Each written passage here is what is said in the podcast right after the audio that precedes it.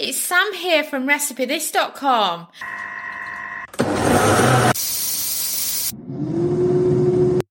Today's kitchen gadget recipe is for a slow cooker pork stew. I absolutely love it when it gets to the wintry months and stew becomes fashionable again and you get back into your stew season. I've got so many different stews on the blog. So that just shows how obsessed we are at Recipe This with stew. I mean, we've got beef stew and dumplings on the blog. We've got a vegetable stew with dumplings. Um, we've got lamb stew. We've got Irish stew with the Guinness in, and we've just got so many different ones. You know, I think I need to cook more than just stew in winter. But it's so nice, and it always reminds me of granddad cooking because my granddad was absolutely brilliant at making a stew.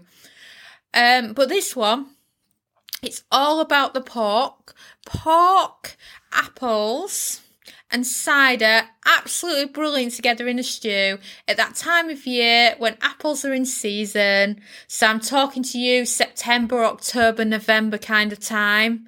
And it's also brilliant when uh, pork's in season, which is of course a similar time.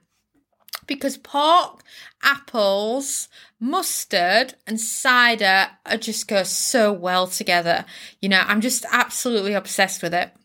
But of course, if you're listening to yesterday's podcast episode, I actually shared yesterday how to make instant pot sweet potato mash and said that I had a stew recipe coming the next day, which is obviously today, that I serve with this mash.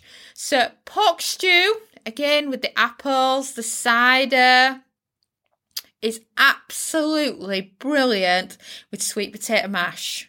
Sweet potatoes and pork, they go so well together, and I highly recommend doing it like we have. So, what we will do is at the moment, I need to get a replacement for my main slow cooker. So, I'm only down to, I've only got one slow cooker at the moment, which is obviously part of my Ninja Foodi.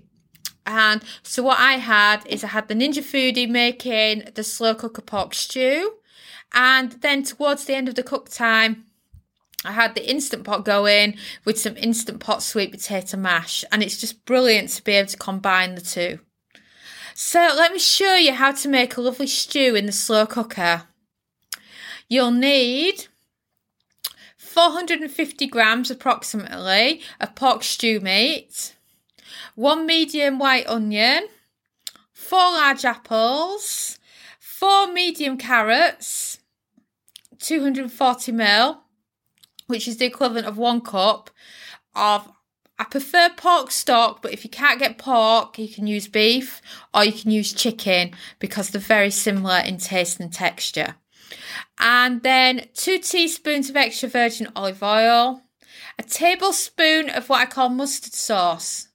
So I call it mustard sauce. So it's basically squirty mustard um, because I know in some recipes we use mustard powder. So just the grainy stuff or the mustard you put on top of your hot dog, anything like that will do. Though what I actually had during recipe testing of this is I had some new mayonnaise that just come out that was mayonnaise mixed with mustard, and that was lovely to use instead. And then I had two large cans of cider, which is 660 ml which if you think 600 ml is two and a half cups so two and three quarter cups of cider is perfect. Sweet cider works best but it depends what you have. And then beyond this for flavouring it up i had some mixed herbs salt and pepper and then also to make it last longer and then also to make it look good for the photos, I also added in some frozen peas. Much to Sophia's disgust because if there's anything she hates, it's peas. And then I also added in a tablespoon of the mash that I'd made to thicken it up because mash does a brilliant job of this. So you should give it a try next time you do a stew and you think to yourself, I'd like this to be slightly creamier and thicker then just add some of the mashed potatoes that you're planning on serving with it. And then let's crack on with this recipe. So start with some onion. Peel and dice your onion and then saute it using the saute setting of your Ninja or your slow cooker. Some slow cookers let you put them on the stove so you can saute it like that. And then do so for about three minutes with olive oil until they're starting to soften. Then add in peeled and sliced apples and the diced pork stew meat and give it a good stir.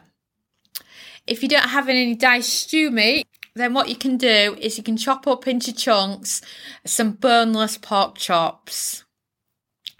And then saute for another couple of minutes to add some flavour to the cooking pot. Then next, add everything else but the frozen peas. Give it a good mix and slow cook on high for four hours and low for seven hours. Then add in the frozen peas, give it a good stir, and then do a taste test. Add extra salt and pepper if needed. Add in a little bit extra mashed potatoes if it doesn't seem creamy enough or thick enough for you, and then serve with the mash.